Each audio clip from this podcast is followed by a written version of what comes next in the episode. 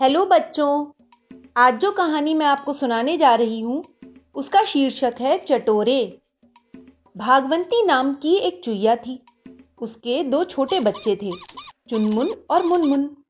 भागवंती अपने बच्चों को बहुत प्यार करती थी। बच्चे थे भी बड़े योग्य।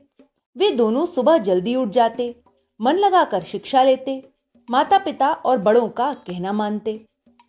कुछ दिनों से चुनमुन मुनमुन पड़ोस के बुरे बच्चों के साथ रहने लगे थे। उनमें एक गंदी आदत आ गई थी। वह थी चटोरेपन की। धीरे धीरे वह आदत बढ़ती ही गई। दोनों को घर का खाना बिल्कुल भी न भाता। माँ जो कुछ खाने को देती, उसमें थोड़ा बहुत मुँह मारते और फिर इधर उधर फेंक आते माँ के डर से ही वे ऐसा करते थे। एक दो बार भागवंती ने उनका काम देखकर उन्हें डांटा भी था। चुनमुन और मुनमुन का स्वास्थ्य पहले बहुत अच्छा था। मोटा, गोल, मटोल सा शरीर, दमकती काली आँखें, स्वस्थ होने के कारण वे सुंदर भी बहुत लगते थे। सुंदरता का सबसे बड़ा रहस्य अच्छा स्वास्थ्य ही है। उनके गोल मोल शरीर को देखकर कई बार पूसी माँ भी उन पर ताक लगा चुकी थी। पर हर बार उन्हें निराशी होना पड़ता था, क्योंकि चुनमुन मुनमुन बड़े ही फुर्तीले थे। उन्हें पकड़ पाना सरल न था। खतरे का आभास भर होने पर वे बिजली की भांति दौड़ जाते थे। पूसीमा को होठों पर जीप फिराकर ही रह जाना पड़ता था। पर धीरे धीरे चुनमुन मुनमुन दुबले होने लगे। भागवंती यह देखकर बड़ी चिंतित हुई। बच्चों के दुबले होने का कारण उसकी समझ में ना आया। वह तो पहले की ही भांति उनके लिए पौष्टिक चीज़ें लाती थी। फल, मक्खन, बिस्कुट, रोटी आदि। भागवंती ने बच्चों पर निगाह रखनी शुरू कर दी। जल्दी ही उनके दुबले होने का कारण उसकी समझ में आ गया। वे घर का खाना तो छूते भर थे वे दोनों चाट पकौड़ी और मिठाई की दुकानों पर पहुँच जाते और वहाँ जी भरकर खाते। भागवंती ने अपने बच्चों को बहुत समझाया। कहा, बच्चों, तुम जैसा खाना खाओगे, वैसा ही तुम्हारा शरीर बनेगा। देखो मिठाई और चाट पकौड़े कभी कभी तो खाना ठीक रहता है। इन्हें रोज रोज खाने से तुम्हारा स्वास्थ्य बहुत ही खराब हो जाएगा। तुम बीमार पड़ जाओगे। तुम नहीं जानते कि ये चीज़ें ही खाकर तुम दिन पर दिन दुबले होते जा रहे हो। अब नहीं खाएँगे माँ। दोनों बच्चे माँ से कहते। पर जैसे ही वे घर से बाहर निकलते थे, उनके मुँह में पानी भर आता। पैर अचानक ही उधर बढ़ जाते। मिठाई चाट को देखकर उनके मुँह में लार निकलने लगती। ना भैया, हम नहीं खाएँगे। खराब चीज़ें। माँ ने मना जो किया है। चुनमुन ने कहा, सुन, बस आज ही खा लेते हैं। कल से फिर नहीं खाएँगे। इधर आएँगे भी नहीं। मुनमुन कहता और दोनों एक दूसरे का हाथ पकड़कर उधर ही बढ़ जाते। रोज रोज ऐसा ही होता। उनका कल कभी नहीं आता। वे बस कल कल करते हुए बाट टाल जाते। जो उसी समय काम नहीं करते कल कल करते हैं, वे हमेशा बेअकल ही रहते हैं। उनका सोचा कभी पूरा नहीं होता।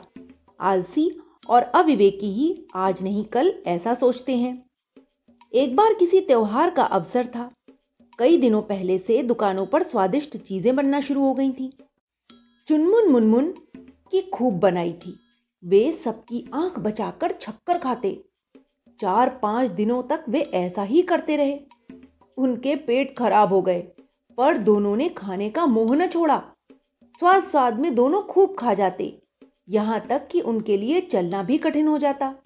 धीरे धीरे वे घर पहुँचते। एक दिन जब वे टहलते हुए जा रहे थे तो पूसी मौसी ने उन्हें देख लिया। आज नहीं बचोगे बच्चू। मन ही मन उसने कहा और पीछे से चुपचाप चुनमुन की पूंछ पकड़ ली। चुनमुन घबराकर तेज़ी से भागा और सकरी नाली में जाकर छिप गया। उसका दिल जोरों से धड़क रहा था। आज वह पूसी मौसी के मुँह में जाने से बाल बाल बच गया था। काफ़ी देर बाद चुनमुन मुनमुन दोनों नाली से निकले। पर यह क्या? चुनमुन की पूंछ गायब थी। अपनी कटी हुई पूंछ देखकर चुनमुन बहुत रोया। अब दोनों के पेट में दर्द होना भी शुरू हो गया था। जैसे तैसे वे घर पहुँचे। उनके पेट का दर्द बढ़ता ही जा रहा था। रात भर दोनों दर्द से कराहते रहे। भागवंती बेचारी दर्द का कारण ही नहीं समझ पा रही थी। वह दर्द कम करने के लिए कभी कोई उपाय करती तो कभी कोई। पर इन सब के बाद भी किसी प्रकार का कोई लाभ ही नहीं हो रहा था। सुबह होने पर भागवंती दौड़ी दौड़ी गई और पड़ोस की बूढ़ी किस्सो चुईया को बुला लाई। बच्चों को दिखाते हुए वह बोली, ताई, तुम तो बड़ी अनुभवी हो। बच्चों को बचा लो। मुझे लगता है ये मरासू रखे हैं। किस्सो ने चुनमुन मुनमुन के पेट ज़ोर ज़ोर से दबाकर देखे। अपना सिर हिलाते हुए वह बोली, भागो, कोई खास बात नहीं है। तेरे बच्चे ज़्यादा खा गए हैं, इसीलिए पेट में दर्द हुआ है। पर हारी, इनकी आंतें भी बड़ी कमज़ोर हो गई लगती हैं। इन्हें महीने भर तक इधर उधर की चीज़ें न खाने देना, नहीं तो ये सचमुच मर जाएँगे। भागवंती ने दिन रात बच्चों पर कड़ी निगरानी रखनी शुरू कर दी। उनका बिल से बाहर निकलना भी बंद कर दिया। वह उन्हें बहुत ही परहेज का रूखा सूखा भोजन देती थी। फिर भी जब तब उनके पेट में दर्द होने ही लगता था। अब चुनमुन मुनमुन की समझ में भी अपनी गलती आ गई थी। ठीक होने पर फिर भी वे कभी भी चाट पकौड़े की दुकान की ओर नहीं गए। अब वे दूसरे बच्चों को भी अधिक चाट मिठाई खाते देखते तो कहने लगते, ना भाई, ना, अधिक न खाना, नहीं तो बीमार पड़ जाओगे। भाई, यदि खराब चीज़ें खाओगे तो हमेशा के लिए अपना स्वास्थ्य गवा बैठोगे। स्वास्थ्य खराब होने पर फिर जीवन बाहर सा हो जाता है। इसलिए जीप पर काबू रखो। जो भी खाओ, सोच समझ कर खाओ। अच्छा स्वास्थ्य और अच्छा जीवन यह बहुत बड़ी संपत्तियाँ होता है। चुनमुन भी अपना सिर हिलाकर उसकी बात का समर्थन किया करता था। तो बच्चों, इस कहानी से हमें यही शिक्षा मिलती है कि हमें अपनी जीप पर बहुत नियंत्रण रखने की आवश्यकता होती है। हर प्रकार की चीज़ें, ज़्यादा मिर्च मसाले और तली भुनी चीज़ें हर दिन नहीं खाना चाहिए। यह स्वास्थ्य के लिए लाभकारी नहीं होता है। Okay, bye.